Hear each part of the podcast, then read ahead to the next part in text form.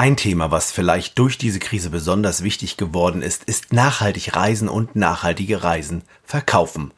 Was dabei wichtig ist, heute in unserem Podcast und ein besonderes Highlight, das Interview mit Ingo Lies zum Thema nachhaltiger Reiseveranstalter und wie ist er eigentlich auf die Idee gekommen, Chameleon nachhaltig zu positionieren. Viel Spaß dabei!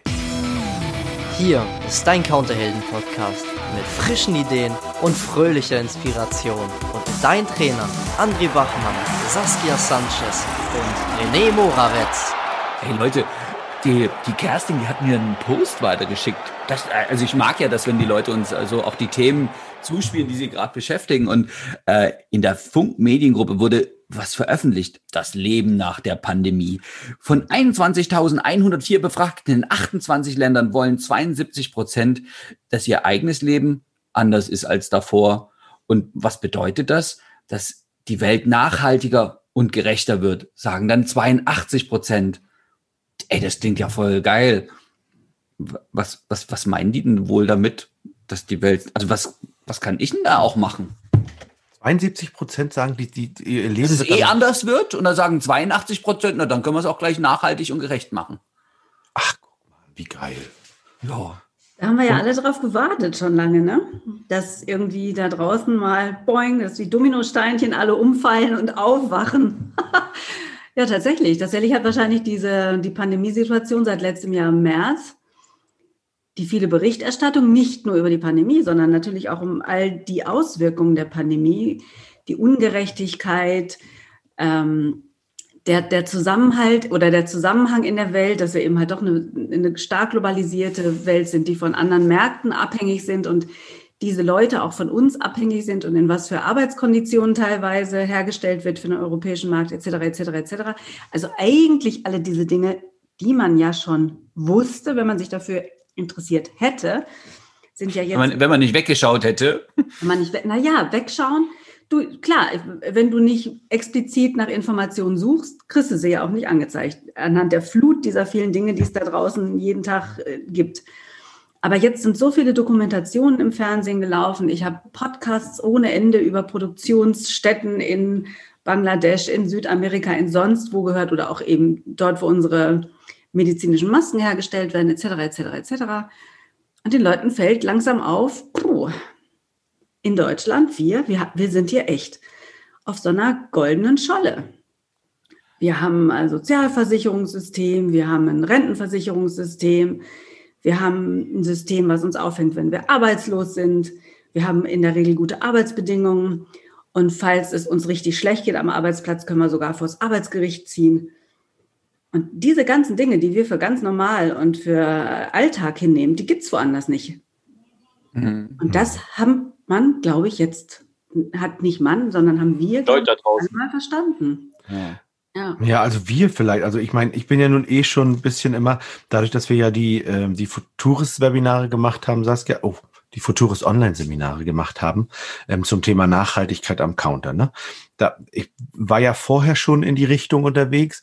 Nun ist es so, nun bin ich natürlich extrem beeinflusst, also von dir, weil das ein Thema ist, was dich auch immer interessiert hat oder was dich äh, nachhaltig interessiert. Du reist ja sogar so, du, du fährst ja lieber mit dem Zug nach Mallorca als mit dem Flugzeug und sowas alles. Also, ähm, um einfach diese Reise als, als Ziel zu haben. So, jetzt kann ich mir sagen, jetzt bin ich durch dich ein bisschen ähm, fokussiert. Hm, was? Ich dachte sensibilisiert. Ja, sensibilisiert, ja genau. Sensibilisiert und fokussiert worden. So, dann habe ich den Kram nach Hause gebracht und habe dann angefangen. Und dann haben wir angefangen, Alufolie abzuschaffen. Dann haben wir Plaste, Plastefolie abgeschafft. Und jetzt ist natürlich immer noch so, ich, hab, ich kaufe wirklich Himbeeren im Winter in der Plasteverpackung, wo natürlich sich die Frage stellt, ähm, Himbeeren wachsen bei uns gerade nicht, die werden von sonst wo importiert. In der Plasteverpackung geht eigentlich im Grunde gar nicht. So, ähm, da ist bei mir noch immer noch ein bisschen so dieses, wo ich sage, mh, hm, aber ich möchte ja gern Himbeeren essen, wenn es sie schon gibt. Also ich meine, ich sorge ja auch, also ich sorge nicht gerade dafür, dass das hier ein bisschen nachhaltig ist, das jetzt auch nicht. So, und dann haben wir Pauli hier im Start, ähm, der wird jetzt 18 und der sagt sich auch, äh, also manchmal fühle ich Pauli bisschen so als einen kleinen Öko. Ja, ähm, aber ein cooler Öko. Also wieso, warum soll man als Öko nicht cool sein? Ne? Also, und ähm, er empfindet es als dieses nachhaltig, und ich bin jetzt darauf fokussiert, bisschen sensibilisiert. Ich bin mir nur nicht sicher, ob die Masse der Menschen das wirklich auch so wahrnimmt, weil doch ganz oft einfach eben nicht hinterfragt wird. Da wird dann gekauft, Brokkoli in Plastikfolie eingeschweißt. Frage ich mich, muss es sein? Also ich mal kurz, ne? du stellst mich immer so hin, als wäre ich seit irgendwie 50 Jahren erleuchtet. Das bin ich ja nicht. Ja, ich bin ja auch jemand, der relativ spät aufgewacht ist. Ne? Immerhin schon vor sechs, sieben Jahren, aber und da auch noch dran arbeitet natürlich. Ne? Ja, nur aber du bist ein bisschen anders unterwegs als alle anderen. So, ja. so la vie, sage ich nur. Mittlerweile schon, genau. Aber klar, warum kaufe ich Brokkoli, der in Plastikfolie eingeschweißt ist? Weil ich Hunger auf Brokkoli habe und weil das den nur eingeschweißt gibt im Supermarkt. So. Und ja, weil die Dinge dort sind und dann überlegt man oftmals gar nicht, ja. Äh, ich kann mich noch erinnern, vor ein paar Jahren war das, das ist schon eine Weile her, da hat, ist, hat eine Kundin tatsächlich im Laden gestanden, irgendwie im Januar und hat zu dem äh, Supermarktangestellten gesagt, sagen Sie mal, haben wir hier keine Äpfel aus Deutschland? Kommt hier alles aus Südafrika und so. Und da hat er zu ihr gesagt, junge Frau, wenn Sie mal durch Deutschland fahren, jetzt im Januar, haben Sie schon mal an einem Baum einen Apfel hängen sehen? Den Leuten ist es teilweise überhaupt gar nicht mehr klar, was für eine Fruchtfolge es auch ja. gibt. Hier, ja, so. Und du hast äh, recht, ja, mit der, die, die Solavi hast du ja eben reingeschmissen. Ja, weil ich nämlich auch keinen Bock mehr habe auf Gemüse, was theoretisch aus der Region kommen sollte, was aber dann auch noch in Plastikfolie eingepackt ist, bio, damit es von dem konventionellen zu unterscheiden ist. Und habe ich auch gedacht, das ist doch totaler Schwachsinn. Und bin auf das Thema solidarische Landwirtschaft gekommen. Und jetzt beziehen wir unser Gemüse von einem Bauern, der sieben Kilometer von mir entfernten Acker hat. Und der das in Berlin. An, in Berlin, na, na, zwischen Berlin und Potsdam, ja, genau. Ja, und, und jetzt, pass auf, und jetzt kommen wir, jetzt kommen wir zu diesem Thema. Ähm, jetzt sind wir bei, bei Ernährung, jetzt sind wir bei, kann man Dinge kaufen und so weiter. Jetzt kommen wir aber mal zum Thema Reisen. Also ich meine, unser Thema ist ja nun Reisen. Mhm. So, kann man nachhaltig reisen? Sind die Leute überhaupt so weit und merken, dass nachhaltiges Reisen total schlau wäre, wenn sie das machen? Ja, vor allem dieses, dieses nachhaltig ähm, hat ja so viele Aspekte, die in den letzten Jahren ja auch ähm, von der, von der, von der dunklen Seite beleuchtet dann wurden, ne? was ist Overtourism und so. Müssen ja. wir alle mal ganz schnell nach London jetten, weil da so ein Konzert ist und äh, oh, da habe ich ein Buch gelesen, Slow Travel. Geil. Der, der Typ ist der, meine Empfehlung für alle Menschen im Reisebüro, lest mal Slow Travel. Tatsächlich beschreibt er zum Beispiel in einem Kapitel, wie er von zu Hause losläuft auch das ist ja Tourismus und sozusagen äh, in die nächste Stadt läuft und somit die Schönheiten seiner Umgebung kennenlernt. Äh, und ich denke mir dann so, das kann doch ein Reisebüro auch. Ne? Also mir hat die ASI mal angeboten, äh, eine Wanderung rings um Leipzig. Also da gibt es jetzt nicht so viele Berge. Wir hätten dann schon geguckt, dass man ein Stückchen mit dem Zug fahren. Und also was, was gibt's denn hier Tolles? Weil dieses Wandererlebnis per se also ich war auch schon in Nepal, das war schon toll. Oder ich war in Österreich, das war auch toll. Du warst aber auch schon von Berlin nach Leipzig. Ich bin auch schon von Berlin nach Leipzig gelaufen, das war auch toll. Und ich laufe hier jeden Tag, gestern war ich elfeinhalb Kilometer unterwegs. Also ich, wir, wir nennen das Spazierengehen, das ist so eine Mischung zwischen Wandern und Sport. Und das, das kennenzulernen. Und ich glaube halt, dass, ähm, wenn ich verstehe, dass alle, alle Ecken der Welt schön sind, dann, dann frage ich mich, warum muss ich dann an eine Stelle mit anderen Menschen fliegen und mhm. dann all inklusive haben, am besten alles importiert? So, so die, was zum Thema Overtourism, André, das ist, das ist genau der Punkt, das ist die Frage, die sich halt stellt. Ne? Wie kommt es eigentlich zu Overtourism? Weil Menschen in, und jetzt nehmen wir wieder das viel gescholtene Thema Venedig, ausgekippt werden und dann zuhauf durch die Stadt laufen. Das muss wohl jetzt ganz toll gewesen sein ähm, während des Lockdowns, wo man einfach da nicht hin konnte, ja, also wo nur ein paar Leute da waren. Ich glaube, Margit war da zu der Zeit, die hat gesagt, super leer gewesen, war ganz toll. Oder Overtourism, die Geschichte von Saskia, ne? Ähm, in Angkor Wat, war das Angkor Wat? In Angkor Wat, ja, genau. Mhm wo uns der Reiseführer erzählt hat, dass seit der äh, Herausgabe des Buches Tausend und eine Orte, die ich gesehen haben muss, bevor ich sterbe, wo auch Angkor Wat aufgeführt wird, allerdings nur mit drei Tempelanlagen, dass diese drei Tempelanlagen so überlaufen sind und alle anderen auf diesem 500 Quadratkilometer großen Grund fast keine Touristen mehr abbekommen. Und wir haben das erlebt. Also wir sind tatsächlich an der Hauptanlage, wo man im, in der Regel, im Normalfall, wie auch immer, wo es immer gesagt wurde, Mensch, da stellt man sich hin und sieht die, den Sonnenaufgang über der Anlage oder den Sonnenuntergang. So entsetzlich voll, das ging gar nicht. Und, dann, und, das, und das Verrückte ist, dort gibt es ja so viel. Es gibt so viel, genau. Und naja, wir waren also dann mit dem Fahrrad unterwegs. Da kann man ja super mit dem Rad sich durch die verschiedenen Tempelanlagen oder sich die verschiedenen Tempelanlagen er, erkunden und sind mit dem Rad vielleicht zehn Minuten gefahren oder zu einem Tempel, der wirklich nicht vielleicht einen Kilometer oder anderthalb Kilometer weiter weg lag. Da waren wir eine Handvoll Menschen. Ja, wo hattest du den Tipp her? Den da hinzufahren? Ja. Von einem Reiseleiter, einem sehr, sehr sympathischen, mit dem wir essen waren. Mhm. Siehst du, und es geht, es ist so, weil Menschen, oh Gott, jetzt sind wir wieder, oh, jetzt sind wir bei der, jetzt kommen wir gleich zu großer Kritik.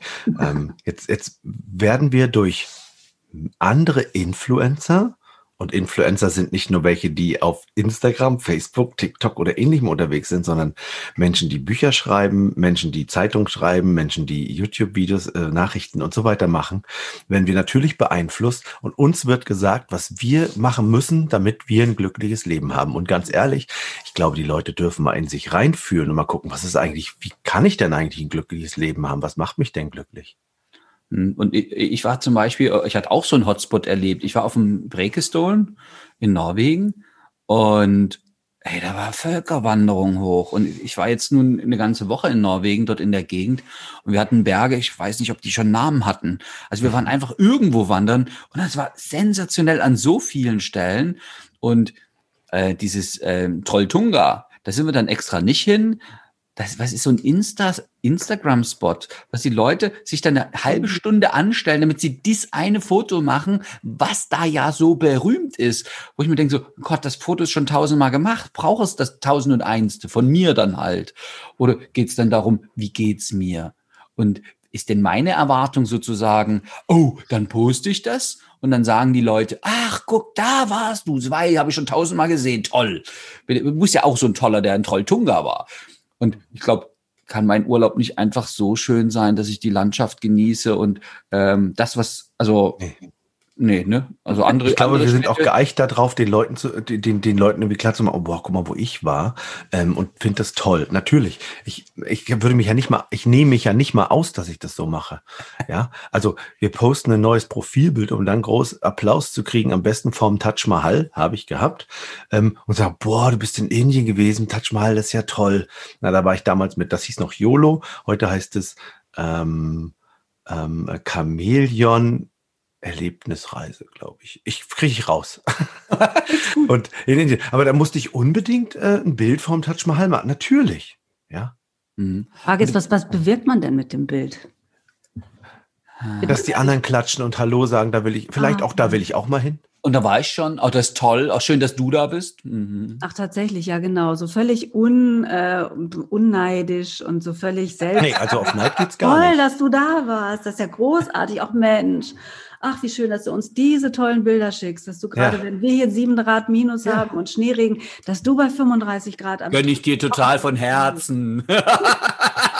Chameleon Adventure Trips, so heißen sie. Ah, genau. ist eben mal nachgeguckt. Genau. Ja. Ähm, also, äh, also jetzt geht's um, wenn es um Nachhaltigkeit geht. Also das ist eins von diesem Overtourism. Das ist genau eins dieser Themen. Saskia, das haben wir ja und deswegen, das ist ja in unserem in unserem Nextby eingebastelt worden. Das haben wir ja genau da reingemacht.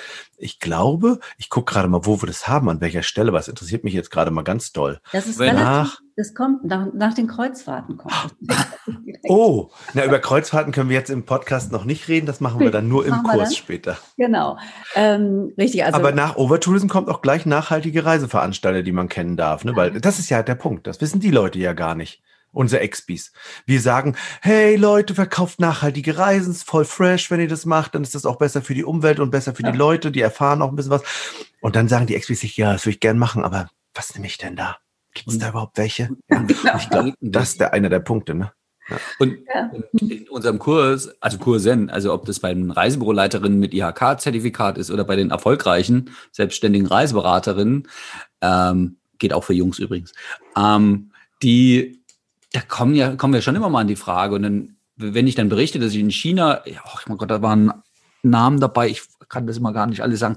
Äh, und die fragen sich, wie bist du denn dahin gekommen? Welcher Veranstalter hat denn das? Und ich sage, ich habe einen Local, einen Local Guide gehabt oder eine, eine lokale Firma, ähm, weil das ist ja, also ich weiß noch, Callum of Sri Lanka, der hat einen Veranstalter, Green Lanka Tourism. Und dann kann man gucken, wie kommt man denn zu dem? Ich sag mal, es gibt dieses Internet oder es gibt eine ITB oder ich war in Nepal mit bei, bei, äh, bei Ratsch und die, die Leute, die machen das ja so, wie wir das uns im Reisebüro immer gewünscht haben, dass der Gast wirklich ein Gast ist, weil der, der Callum macht das mit seiner Frau. Die zwei Leute, sind die Firma, die nehmen sich auch mal noch einen Fahrer dazu oder mieten sich einen Bus an. Aber tatsächlich, da ist jeder Gast den ihr Gast. Und die haben gute Connections, die arbeiten lang genug im Tourismus und können auch die tollen, schönen Hotels. Und dann bleibt ja, ich finde das, wenn wir sagen, sozial gerecht, ne? ist ja auch Nachhaltigkeit, da bleibt das Geld bei denen. Eben, und das ist ja einer der drei Säulen von nachhaltigem Tourismus, ne? Dass es tatsächlich eine soziale Gerechtigkeit auch gibt. Dass die Leute vor Ort korrekt für ihre Dienstleistungen, die sie erbringen, bezahlt werden, dass Arbeitsbedingungen, Menschenrechte auch eingehalten werden, ja. Auch Machen wir auch Schutz, im Nextby, Saskia. Ja, auch der Schutz äh, Kinder vor sexueller Ausbeutung und, und, und. Also es werden unglaublich viele Punkte beim nachhaltigen Tourismus berücksichtigt, besonders im Sozialen, ja. ja. Mhm. Genau, weißt du, was mir da einfällt? Wir, wir sprechen natürlich, und dann, dann hört sich es immer an, nachhaltiger Tourismus. Das ist immer sowas, ach, man macht eine Rundreise, man trifft die Leute vor Ort. Jetzt gibt's aber ganz viele Menschen, denen eingeimpft oh Gott, eingeredet worden ist, dass sie, ähm, man fliegt in den Urlaub, man, man fliegt auf die Kanarischen Inseln, da geht man in ein Hotel, sagen wir mal all inklusive, ähm, dann haut man sich die ganze Zeit an die Dünen und wartet, bis der Wind den Körper gebräunt hat, der Wind und die Sonne, um dann ins Wasser zu gehen und dann wieder raus und dann wieder all-inclusive sich den Bauch voll zu hauen und ein bisschen Sport zu machen nebenbei, damit man nicht ganz so dick wird vom vielen Essen vom all-inclusive. Das scheint ja heute die Art von Urlaub zu sein. Naja, und wir müssen uns jetzt nicht, wir müssen jetzt nicht glauben, dass alle, die diese Art von Urlaub mögen, weil das ist die Art von Urlaub, die sie kennen und das ist auch die Art von Urlaub, ja. die sie wollen. Die wollen nicht mit Einheimischen in Kontakt treten. Die wollen nicht, äh, wie André und du, irgendwie kilometerweit durch die Pampa irgendwie wandern. Die wollen einfach, die wollen einfach diese Art von Urlaubsluxus in Anführungsstrichen haben. Geht das nachhaltig? Auch das geht nachhaltiger. Ja, ja. definitiv. Wie ja. denn? Nehmen wir mal, nehmen wir mal so eine, so eine, genau diesen Urlaub, den wir gerade beschrieben haben. Wie denn? Okay. Also man kann erstmal gucken, dass man eine Airline, also in der Regel werden die Leute da ja hinfliegen, wenn es eine Insel ist, wie hier auf die Kanaren. So viele Schiffsverbindungen ab Deutschland gibt es ja irgendwie nicht. Ja. Also werden die Leute fliegen.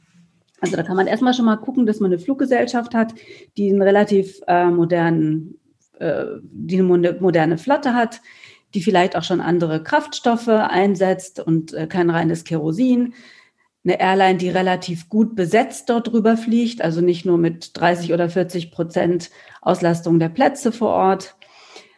Also so eine, na, in Anführungsstrichen grüne Airline. Da gibt es auch einen, äh, einen, Index von Atmosphäre, der die grünsten Airlines der Welt ähm, auflistet. Und wenn es nicht grün genug ist, kann man das ja kompensieren. Tja, mein, Lieblings, genau. mein Lieblingsprojekt Familie Giseni. Genau, also Flugreisen und nicht nur, wenn es keine grüne Airline ist, Flugreisen sollte man generell kompensieren, ja? weil Flugreisen ja. ist nun mal das klimaschädlichste Fortbewegungsmittel, was es gibt. So. Und dann vor Ort, vor Ort setze ich mich nicht in ein Privattaxi von meinem Reiseveranstalter organisiert, sondern vor Ort nehme ich den Sammelbus zum Hotel. So.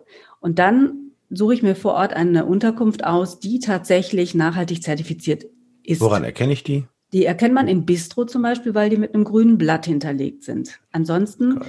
gibt es einige Kataloge, das DEA macht es, glaube ich, noch, äh, die TUI macht es, glaube ich, auch noch, die zu ihren einzelnen Hotels Umweltbutton äh, publizieren und Nachhaltigkeitslabel. Und dann kann man sich eben halt raussuchen, was ist mein Hotel nachhaltig, sprich, äh, hat es eine vernünftige Energieversorgung, also mit erneuerbaren Energien, kümmern die sich um eine gute ähm, Abfalltrennung, gibt es ja. relativ ah. Plastik, also diese ganzen Dinge, über die man ja eigentlich nicht sprechen möchte, wenn man in Urlaub fährt, ne? Genau. Und in diesem Zusammenhang habe ich übrigens Ingo Lies interviewt. Er ist ja der Chef von Chameleon. ähm, und ähm, dieses Interview, das äh, bringen wir mal genau an dieser Stelle jetzt. Ähm, und das ist wirklich, Ingo haben wir coole Fragen gestellt. Ähm, unter anderem, wie er das geschafft hat mit nachhaltigeren Reisen, die eben nicht normal sind, ähm, so erfolgreich zu werden und wie er die Sicht auf die Dinge von Nachhaltigkeit, wie er das empfindet. Also horcht mal hin. So, da ist Ingo Lies. Hallo Ingo. Hallo, guten Morgen, René. Wann hast du eigentlich begonnen, Chameleon nachhaltig aufzustellen oder war es schon immer so? Also so richtig nachhaltig war es doch dann erst nach der ersten Reise. Nicht schon vor der ersten Reise. Aber nach der ersten Reise war das eigentlich mir schon klar. Die, die führte nach Nepal 1996. Ich habe sie selber geleitet als Reiseleiter. Und ähm, ich habe zum Beispiel gemerkt, dass ich als Reiseleiter gar nichts tauge, was hauptsächlich daran lag, dass ich kein Nepalese bin. Hm. Ähm, und wir hatten nämlich noch einen zweiten Einheimischen dabei, den, den Kedda. Und ähm, nach kurzer Zeit habe ich gemerkt, dass die Gäste viel lieber mit Kedda sprechen. Nicht nur, weil er mehr wusste, sondern weil er halt einfach einheimisch ist und die, die Gäste viel mehr das Gefühl Nepals rüberbringen konnte als ich. Mhm. Und das ist das, worum es mir immer ging. Es ging mir nicht um eine Wanderreise machen, sondern Nepal spüren, Nepal erleben. Und das hat ganz viel mit den Menschen zu tun. Hm. So, und da ist für mich diese soziale, nenne ich es mal, Komponente der Nachhaltigkeit, die ist mir da deutlich geworden. Ich brauche einheimische Reiseleiter, Unterkünfte, die Einheimischen gehören, mhm. einheimisches Essen, also auch solche mhm. Themen, ja, und das in jedem Land. Das ist mir auf der Reise ganz schnell klar geworden. Und wir haben beispielsweise dann auch mal eine Schule besucht, ja, und haben gedacht, okay, ähm, ist ja mal interessant, wie sieht eine Schule aus in Nepal? Und am Ende, als wir wieder gehen wollten, sagte einer der Gäste, wollen wir nicht mal kurz sammeln? Die haben ja hier nicht mal Papier. Hm. Und da ist mir auch klar geworden, ja, na klar, ist nicht nur interessant, mal zu gucken, wie sieht eine Schule in Nepal aus, sondern man hm. sieht ja sehr schnell, die haben da nichts. Und für uns ist überhaupt kein Problem zu sagen, okay, hier, wir lassen einen Hut rumgehen, ja, und jeder hm. macht mal fünf Euro oder zehn Euro, was er möchte, da rein. Hm. Und danach ist mir klar geworden, nee, das ist auch ein, ein, etwas, was die Kunden wünschen, auf so einer Reise in ein Schwellen- oder Entwicklungsland ein Stück zur Entwicklung beizutragen. Und das geht mhm. natürlich in so einer Schule beispielsweise. Und seitdem machen wir das halt ähm, von vornherein, dass äh, quasi ein Teil des Reisepreises immer in ein soziales Projekt fließt, mhm. was man dann auch besucht. Ja. Und ähm, es ist da auch dieser, dieser Claim, das hieß ja mal, oder heißt es eigentlich immer noch Gänsehautmomente entstanden? Also dieses. Wir, wir ändern die Claims ab und zu. Äh, ja, ich habe gesehen, die Reise ihres Lebens. Die Reise ihres Lebens äh, ist, ja, wobei es sind eigentlich zwei Claims. Ne? Das ist, die Reise ihres Lebens ist unser Slogan. Der, hm. der, äh, den gibt's jetzt schon ähm, acht Jahre, neun Jahre. Und ähm, das äh, ist das eine. Das andere ist, was löst die Reise ihres Lebens eigentlich für Gefühle aus? Ja? Mhm. Und da kommt die Gänsehaut ins Spiel. Die hatten wir eigentlich vor fünf Jahren ähm, zum 20-Jährigen von Cameo und haben wir diesen, diesen Slogan erfunden, diesen Claim. Ähm, und hatten auch übrigens so einen äh, TV-Spot, ja, äh, mhm. hat auch heute noch, äh, guck mal ab und zu bei YouTube, was die, was die Klicks so machen, ja, der hat da irgendwie 350.000 Klicks oder so, also der haben viele gesehen. 20 Sekunden finde ich ihn heute noch geil, ja. ähm, ähm, ähm, wo, wo sozusagen mit einer Eismaschine der, der Schauspielerin dann zu ihrer Gänsehaut verholfen wurde. In den, in den, in den die Eismaschine sieht man aber nicht. Ähm, äh, die also eiskalte Luft auf die Haut pustet, so macht man Gänsehaut im Kino, ja. ja? Ähm, und, und darum geht es aber in Wirklichkeit, also wir haben auf den Reisen keine Eismaschine dabei, da entsteht die Gänsehaut von alleine. Ja? ja. Und, und das ist, also die Slogans, die entwickeln sich immer und die haben, die haben alle ihren, ihren, ihre Bedeutung. Der erste Slogan war Natur erleben, Menschen begegnen. Ja. So ein bisschen platt, aber eigentlich drückt es auch gut aus, worum es mir immer ging auf den Reisen. Ja, ja. ja, über Menschen haben wir jetzt schon ein bisschen geredet. Natur ist nochmal ein anderes Thema, kommen wir sicher noch drauf. Ähm, und Gänsehaut ist halt, das sind genau solche Momente. Das sind oft die Momente, ähm, mit denen ich gar nicht rechne. Mhm. Gänsehaut kriegt man ja dann, wenn etwas auf einmal passiert und das hatte ich vorher nicht äh, mir vorstellen können. Ja. Und das kann sein, wenn, wenn, wenn ähm, in der Natur mich das so überkommt oder in der Tierwelt, wenn ich eben auf einmal aus dem Busch da äh, ein Löwe kommt, dann hm. ist da schon vielen Gästen passiert, dass sie da ja, ja erstarren, ja, und ja. dann auch so eine Gänsehaut bekommen. Ähm, und natürlich auch in solchen Momenten, ähm, gerade mit Kindern, wo man, wo man merkt, mein Gott, die sind, die sind auch super glücklich. Mhm. Ja, mit dem wenigen, was sie haben. Das bringt einem ja ähm, ähm, zum einen zum Nachdenken und die Gänsehaut kommt dann, wenn die ähm, einen einfach mal mitnehmen in ihre Hütte. Mhm. Und man da so sitzt und denkt, wow, das ist, das ist Leben und das ist Reisen. Ja, und das ist für mich auch, ähm, wird ja so viel gesprochen von Mainstream des Reisens. Ich, ich weiß gar nicht, was der Mainstream ist oder was der Mainstream sein sollte. Reisen hat für mich was mit Entdecken zu tun, mit, mhm. mit, mit Erleben, mit Eintauchen, mit, mit Dasein, äh, mit, mhm. mit auch woanders sein, ähm, auch was in mir selbst entdecken. Das ist ja jetzt in Corona-Zeiten auch ein Thema. Äh, wir können jetzt nicht weg. Also jetzt mache ich vielleicht eine Reise in mich selbst hinein. Ja, das ist auch eine Reise. Mhm. Ähm, und das, ähm, also mich persönlich, äh, ich habe dann irgendwann genug davon. ich ich würde gerne wieder, wieder los weil das unheimlich inspirierend ist. Genau. Also dieses, dieses, ähm, diese Gänsehautmomente und dieses ähm, Unterwegssein und weil du fragtest wegen Mainstream, was ist eigentlich Mainstream? Ich glaube, Mainstream ist eher so, ich fliege nach hm, beispielsweise, ich nehme kein Zielgebiet, ich fliege in eine Region, da lege ich mich 14 Tage lang an Strand und äh, genieße All-Inclusive, um dann vielleicht mal einen Ausflug zu Fuß in die Stadt zu machen, um mir irgendein Tinnef zu kaufen. Also irgendein Andenken. Ich glaube, das würde ich unter Mainstream verstehen. Und was ich bei Chameleon beziehungsweise ähm, Chameleon Adventure Trips eben kennengelernt habe, das ist diese, dieser Vorteil, dass man wirklich nah dran ist, also man wirklich vor Ort in den in Gästehäusern schläft, war in Vietnam und in der Wüste in Indien. Ne? Das war schon, das war ja. ja auch schon richtig doll und ganz besonders. Ne? Ähm, und ich mache mal hier in die in die Show Notes mache ich noch mal äh, die Links zu den Videos rein, die wir damals gedreht haben. Ja. Das war wirklich toll für unsere Expis und ähm, in dem Zusammenhang, das ist das und das, da habe ich auch dieses Nachhaltige erlebt. Ne? Also nachhaltig war für mich da bei euch, äh, dass man eben keine Plasteflaschen hatte, sondern dass man eben diese Metallflaschen äh, bekommen hat. Das zum Beispiel war für mich nachhaltig. Ne? Ähm, was genau ist dir eigentlich bei diesem Thema Nachhaltigkeit, bei deinen Reisen oder bei deinem Agieren, bei deinem Unternehmertum ähm, eigentlich besonders wichtig und wo setzt du dich, wofür setzt du dich besonders ein? Ja, also es sind, es sind wirklich äh, zwei Seiten der Medaille, ja, bei der hm. Nachhaltigkeit für mich. Äh, die eine, über die habe ich jetzt schon ein bisschen gesprochen, das ist die soziale Komponente. Wir sagen ja 70 Prozent, und das ist auch so nachweisbar, ist auch untersucht worden, 70 Prozent des Reisepreises fließen in das Land. Und das ist für mich Voraussetzung, dass das Land, in das man reist, muss genauso viel davon profitieren, wie wir, wie wir die dahin reisen. Ja. Ähm, das ist ein Grundprinzip von Nachhaltigkeit. Ähm, und das hat dann in Bezug auf die, auf die Natur, ob das jetzt Plastikmüll vermeiden ist, ob das, ähm, wenn ich zum Beispiel in Sansibar in Tansania am Meer Fisch esse, dann sollte der aus dem Meer kommen mhm. und nicht ein Lachs aus Norwegen sein. Mhm, ja. ja? Äh, das, sind, das sind Dinge, äh, die klingen so banal, aber manchmal denken viele Unterkünfte sogar, denken sie, more, sie müssen die Bedürfnisse erfüllen, die die Leute haben. Und sie schätzen die ja. Bedürfnisse aber ganz falsch ein. Ja, ja. Sie, sie, glauben, die Leute wollen essen gern Lachs. Ja, also mhm. lassen Lachs einfliegen. Mhm. Man muss den Leuten vielleicht sagen, probier mal und ihnen auch erklären, dass dieser Fisch eben heute Morgen hier gefangen wurde.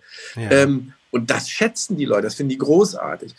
Also es sind, es sind viele banale Dinge, auch ähm, dass kein Plastik im Hotel verwendet wird. Ja, wir hatten in, ähm, in Anfang 2020 mit, der, äh, mit einer Initiative gestartet, die ruht natürlich momentan, aber die ist nicht vergessen, ähm, alle unsere Reisen sozusagen plastikfrei zu machen. Der erste Schritt ist einmal Plastik. Ja, also das, was man wirklich, die, die, sag mal, die Seife, die äh, auf dem Waschbecken liegt, die in Plastik verpackt ist. Ja. ja?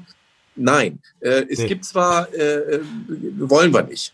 Also alles muss auffüllbar sein, äh, recycelbar. Ähm, der, der, man darf im Prinzip theoretisch keinen Müll hinterlassen. Ja. So, praktisch funktioniert das nicht, wissen wir alle, ist auch bei uns zu Hause so nicht. Ja, Mülltrennung ist ja nicht ähm, ist ja nicht kein Müll. Ne? Wir haben hier auch, wir produzieren Müll, aber man kann die Dinge in Kreisläufe bringen. Und das ist im Tourismus, da muss man ehrlich sagen, ist der Kreislauf, ähm, also im, äh, in einer Woche Urlaub produziere ich ungefähr zehnmal so viel Müll wie in einer Woche zu Hause. Ja. Ja, und äh, dafür haben wir auch selber ein bisschen Verantwortung, darauf zu achten. Ähm, und wir können als Reiseveranstalter da aber großen Einfluss drauf nehmen. Und das machen wir mit unseren Hotels. Und das finde ich auch super. Und am Ende merken die das sogar wirtschaftlich, weil das nämlich Geld spart. Ja. Ja, ähm, und die Wasserflasche ist eben auch so ein Punkt, weil das ist einer, einer der wesentlichen Faktoren. Äh, also unsere Reisegäste hatten zuvor, bevor wir damit begonnen haben, ungefähr 10 Millionen Wasserflaschen verbraucht pro Jahr. Ja. Äh, einmal Plastik, ja. Und vieles ja. wird gar nicht recycelt in diesen Ländern. Das ist Müll. Ähm, und das, das war uns ein Dorn im Auge. Und deswegen haben wir diese, äh, diese Flaschen, die jeder Gast geschenkt bekommt. Oder auch manche bringen die jetzt immer mehr, bringen die auch mit, weil sie schon eine Reise vorher gemacht haben. Eine Aluminiumflasche kennen wir. Mhm. Und dann haben wir eben Wasserkanister, große 20 Liter, die kennt man hier auch bei uns so aus Arztpraxen und so. Und da können sich die Gäste kostenlos noch dazu die ganze Reise lang äh, frisches Trinkwasser abfüllen. Ja? Und das ja. System übrigens implementieren wir auch immer in immer mehr Hotels die dann äh, am Anfang haben die mir gesagt, ja, aber wir, wir, verdienen auch Geld daran, dass wir hier Wasserflaschen verkaufen. Ich sage, ja, verstehe ich. Ähm, trotzdem müsst ihr darauf verzichten, Service nehmen und dann macht ihr einen, äh, den Gin Tonic am Abend, den macht ihr einen Euro teurer. Hm. Ähm, äh, oder das Bier 50 Cent teurer. Ja, das ist überhaupt kein Problem. Ähm, und dann habt ihr das gleiche Einkommen, das verstehe ich, aber wir haben kein Plastik mehr. Ja, ja. ja. Und das, das wird total äh, verstanden. Da haben wir natürlich das große Thema Fliegen. Ja, äh, das ist ja, äh, das ist ja entscheidend für die Bilanz, die CO2-Bilanz auf jeder Reise. Wir wissen das inzwischen alle, wir haben das verstanden. Und wir haben technisch gesehen noch nicht äh, äh eine, eine wirkliche Lösung dafür. Ne? Die Fluggesellschaften haben jetzt auch in, durch so eine Corona-Pause ja angefangen, man liest das, ähm, dass neue Technologien entwickelt werden, die aber erst in wahrscheinlich 10, 15, 20 Jahren dann sich so umgesetzt haben werden, dass wir wirklich deutlich weniger und nicht nur durch bessere, im Moment haben wir ab und zu, alle paar Jahre haben wir bessere Triebwerke, hm. ja, da verbrauchen weniger Kerosin pro Passagier, aber gleichzeitig reisen immer mehr und äh, die Bilanz ist, ist sogar schlechter, ja, insgesamt. Also reicht das nicht. Und deswegen haben wir gesagt, nee, wir machen eine eigene Initiative mit unserer Regenwaldstiftung. Ähm, ähm, und kaufen für jeden 100 Quadratmeter Regenwald. Genau, Hast du was? Ja, das wollte ich gerade holen. Gucke mal. Ja, Hab ich. Ein Zertifikat. Regenwald for you. Genau. Ja, und, und das übrigens auch jetzt in Corona-Zeiten. Ähm, wir haben nämlich auch eine Lodge gebaut. In, in Ecuador ist ja diese äh, Rainforest Foundation. Sind inzwischen 14 Millionen Quadratmeter. Das ist ein Riesengebiet, ja die wir hier ähm, gekauft haben und unter Naturschutz gestellt haben und auch bewachen. Hm. Und die Lodge-Mitarbeiter, die äh, ganz in der Nähe eben diese Lodge äh, Las Cascadas heißt sie, ja. ähm, normalerweise dort arbeiten, die haben jetzt ja nichts zu tun, keine Gäste, die ähm, bewachen den Regenwald jetzt mit. Ja. Finde ich super.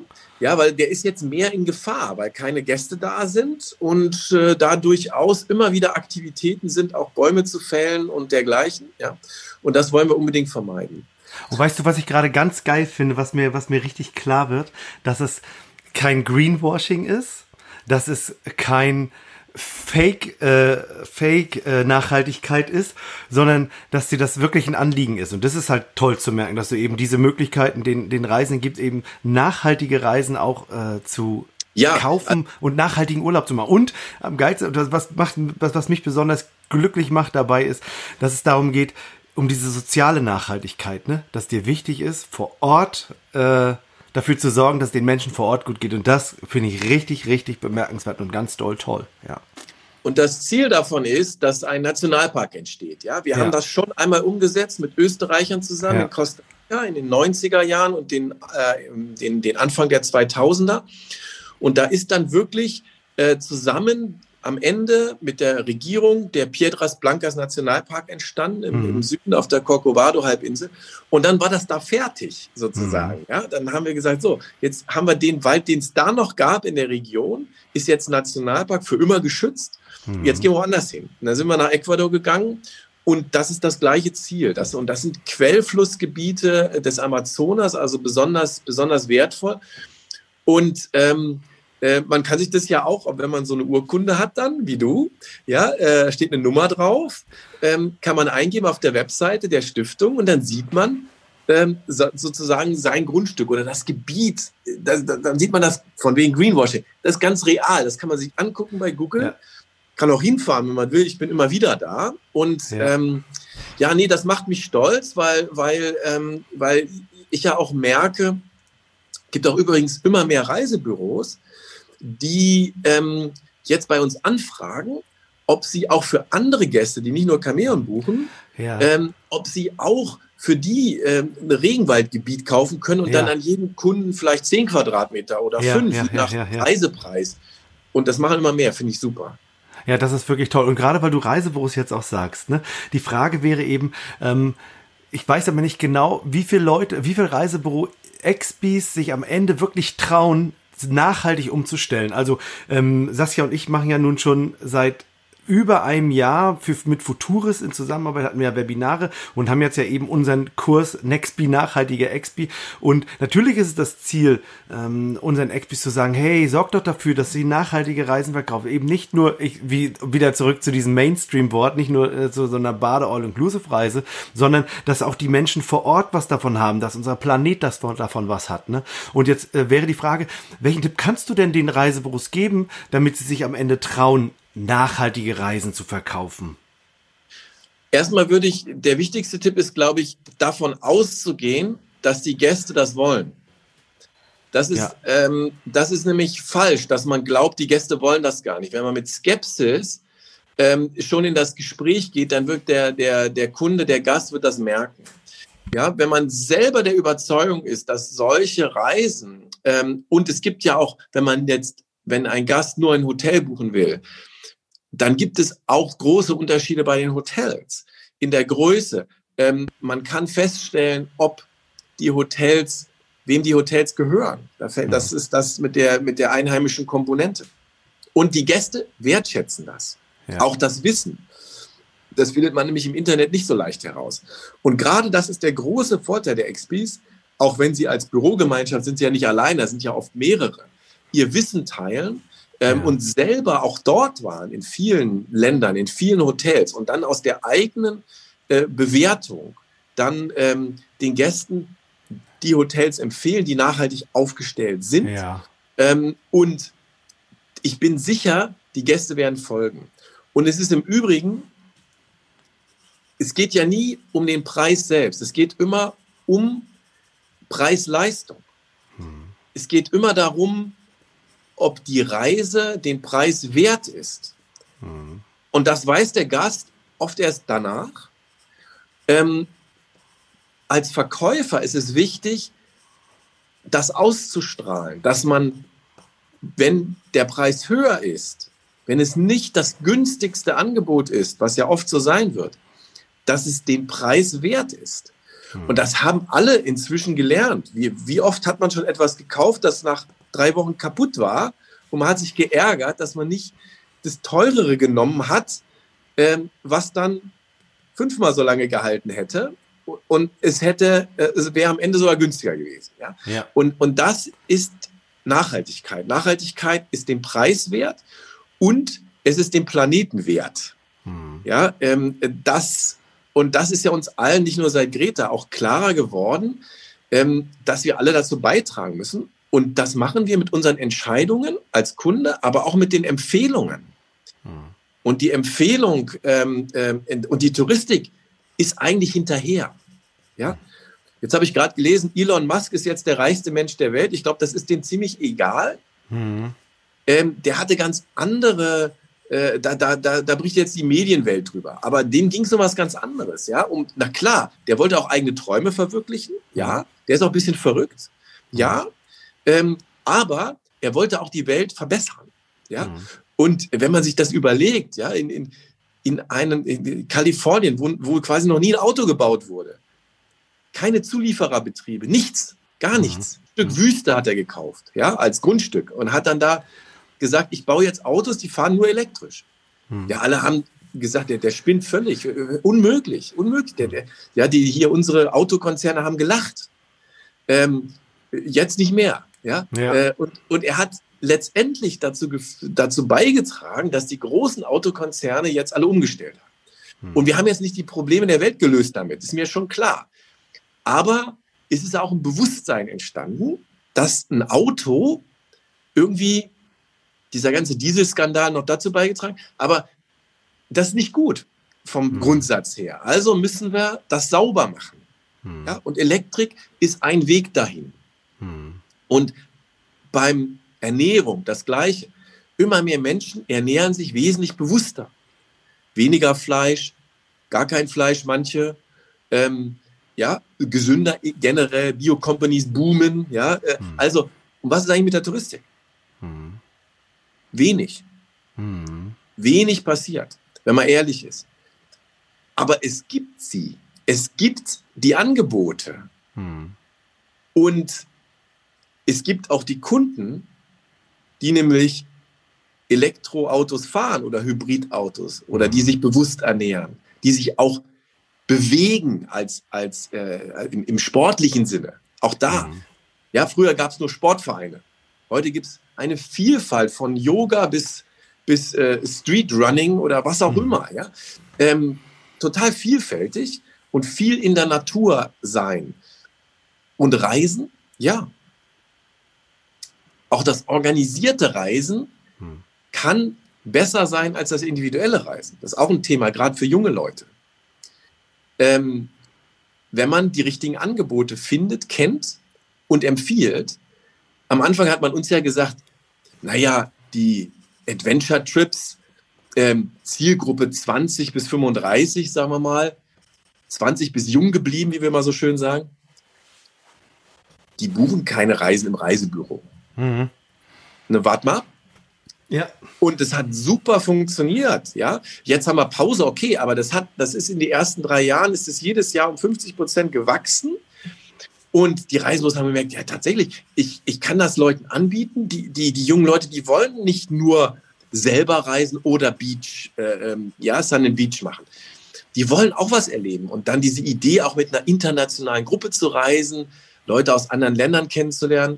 Ähm, und vor allen Dingen dann eben etwas, also etwas zu lassen. Man sagte ja früher so schön, nur den Fußabdruck, ja, hinterlassen. Ja, das ist ein schönes Bild. Aber das ist dann, wenn du so willst, das ist dann Sandwashing, ja. Das ist dann nicht Greenwashing, das ist dann Sandwashing, weil der Fußabdruck im Sand, ähm, ich hinterlasse nur Fußabdruck, stimmt aber nicht. Ich bin da irgendwie hingeflogen, ich habe in Hotels gewohnt, das stimmt nicht. Also müssen wir uns die Sachen angucken, wo wirklich auch äh, was, was Ökologisches, Negatives passiert und uns überlegen, wie wir das verbessern, wie wir es ausgleichen. Mhm. Ich habe ähm, also ich habe für mich ähm, für unsere Expis insofern also rausgefunden, es darf natürlich aus ihnen herauskommen. Ne? Also es darf aus ihnen kommen. Wie kommt es aus ihnen? Indem sie das Produkt kennenlernen, möglichst live. Ja, und ja. wenn sie es ansehen, dann können sie es verstehen. Und je mehr ich verstehe, wie es funktioniert und wieso, weshalb, warum, wenn ich angefangen habe, mich vegetarisch oder vegan zu ernähren, bin ich schon mal auf dem Weg. Äh, wenn ich schon selber koche, bin ich auch auf dem Weg. Und wenn ich Müll reduziere, bin ich auch auf dem Weg. Also am Ende ist es Wissen, Wissen, Wissen, Wissen. Und durch dieses Wissen fängt es an, immer mehr einem klar zu werden, nee, also ich darf irgendwas verändern. Und genau an der Stelle ähm, wollen wir eben auch mit diesem Nextby-Kurs äh, das Ganze unterstützen. Ne? Dass wir, dass wir, wir wollen einfach unseren Expi aufschlauen, dass er so schlau ist und sagt am Ende des Kurses, ey, mir fällt es jetzt wirklich leicht, ich habe das Wissen jetzt, ich kann das und nun äh, kann ich nachhaltige Reisen verkaufen. Genau, René, das war ein wunderbares Schlusswort. Das, äh, ich trage da gerne dazu bei, auch im Bereich, ähm, ähm, was wir sehr viel gemacht haben, was natürlich momentan auch ruht, aber wiederkommen wird, schon dieses Jahr bin ich sicher, äh, ist, dass man eben, ähm, äh, wir nennen das ähm, Erfahrungsreisen äh, anbietet. Ja, äh, und dann, wie, wo du auch mit warst, äh, mit dem Expis zusammen, dann eben selber ähm, in, in Afrika oder in Asien, in, in, in äh, Costa Rica, auch in Lateinamerika, dann diese ähm, erlebt, wie das umgesetzt wird, wie das gelebt wird, wie auch die Reiseleiter selbst äh, auch äh, Ambassadors, ja, Botschafter sind. Ähm, und, und auch hinter uns stehen, obwohl die manchmal uns gar nicht persönlich kennen. Ja, das mhm. beeindruckt mich immer. Ähm, und, und ähm, finde ich großartig und, und auch eben natürlich stolz auf ihr Land sind und auch, und auch man denkt ja, man denkt ja hier, wir sind die Weltmeister in allem. Stimmt nicht. Äh, ähm, es, gibt, es gibt Länder, in denen ist man viel weiter. Und, und das erweitert dann auch den Horizont. Man kommt wieder hierher zurück. Ähm, und, ähm, ähm, und das fand ich übrigens auch noch ein schönes Schlusswort vielleicht von Charles Darwin, habe ich gestern gelesen. Ja, gerade passend zu diesen Zeiten. Ähm, überleben ähm, werden nicht die Stärksten, überleben werden auch nicht die Intelligentesten, sondern überleben werden diejenigen, die sich am besten anpassen können. Hm. Das gilt für diese Zeiten hm. und das gilt eben auch aus dem Blickwinkel der Natur und auch des Reisens, wenn man irgendwo hinfährt, sich auch ein Stück anzupassen und das mal mitzumachen, was da hm eigentlich, ähm, wie das Leben da funktioniert. Und dann, mh, hm, glaube ich, wird die Welt auch noch friedlicher und friedlich bleiben. Oh, das war ein schönes Schlusswort, Ingo. Ich danke dir herzlich für deine Zeit. Oh, naja, im, der Zeit im Reisebüro, da war ich ja schon froh, dass es so, so Veranstalter gibt äh, wie Chamäleon-Reisen oder äh, Studio. Mhm. Ich war mit Studiosis äh, auf so einer Wanderreise. Da waren wir in Armenien am Seewansee und da haben die echt, da lebt das ganze Dorf von dem einen Hotel, in dem wir natürlich dann gewohnt haben. Und ich finde, das ist doch sensationell. Dann brauch, brauchte ich mir im Reisebüro da sozusagen nicht so viele Gedanken machen, wie Saskia uns vorhin vorgeschlagen hat, die, bei Studiosis wird das ja auch alles kompensiert. Oder bei Chameleon haben wir ja gerade eben gehört, was auch wieder da drauf gekommen. Ich finde das so geil. Das macht es natürlich jetzt fürs Reisebüro auch ein bisschen, bisschen einfacher, ne? Und äh, also als Einstieg. Ne? Und das, ist, da bin ich echt froh drin. Saskia, was sagst denn du dazu? Ja, ich bin auch total froh, dass es äh, ja fast 30 Jahre schon viele Veranstalter gibt da draußen, die tatsächlich Nachhaltigkeit von Anfang an in, ihr Firmen, in ihre Firmenphilosophie verankert haben, ne? Hm. die aber viele nicht kennen, weil sie teilweise Nischenveranstalter sind, äh, beziehungsweise das manchmal auch nicht so groß oder eine Zeit lang vielleicht auch nicht so groß hoch, äh, hochposaunt haben, ne? weil Nachhaltigkeit war ja auch immer so, oh naja, komm ey hier, von wegen äh, in der Hängematte schlafen und äh, fließen kalt Wasser maximal, ja. Das war so der Eindruck vieler Leute. Dass es gar nicht so ist, dass heutzutage die modernsten Hotels tatsächlich nachhaltig sind. Ja.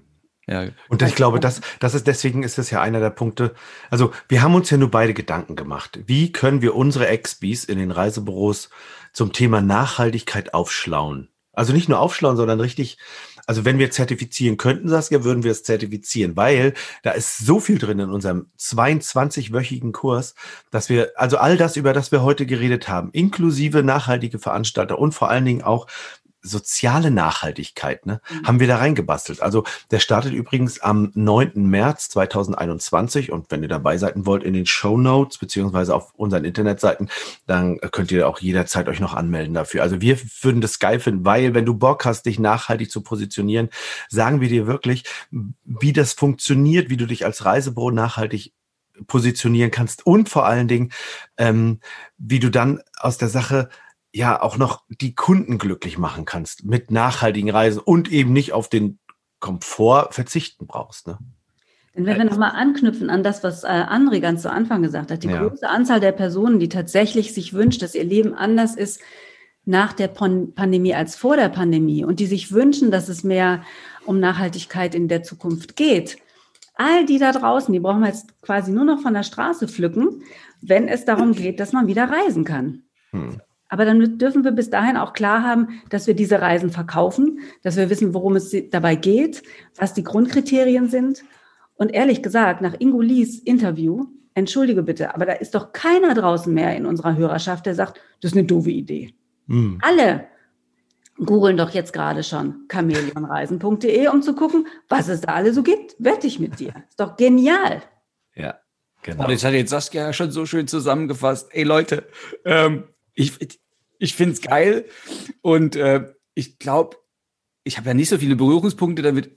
Ich glaube, das wird eine schöne 22-wöchige Schritt-für-Schritt-Anleitung, wie ihr das umsetzen könnt. Hm. Ach, einfach machen. Guckt es euch an oder wer richtig Bock hat, meldet euch an. Fertig. bis zum nächsten Mal. Nee, jetzt könnte ich noch zu sagen, bis zum nächsten Mal können wir noch sagen. Also das schneide ich jetzt raus, ne? Ja, meldet, genau. Oder meldet euch an. Also genau. Leute, bis zum nächsten Mal. Wir freuen uns auf euch. Genau, gebt uns fünf Sterne, das mögen wir. Und Themenwünsche sind gerne gese gesehen. Ja, schreibt sie uns, da kann ich die sehen. Und Feedback ist immer gut. Ja, bis bald oder in einem unserer Kurse. Ja, und wenn, wenn, wenn, du was erfahren möchtest über nachhaltigen Tourismus, André, melde dich schnell an. Wir haben nämlich nicht mehr so viele Plätze frei für den Kurs. ist limitiert? ja, wir haben nur zwölf Leute nehmen wir da rein, ja. Gut. Ja dann, dann sehen wir uns. Okay, tschüss. Tschüss.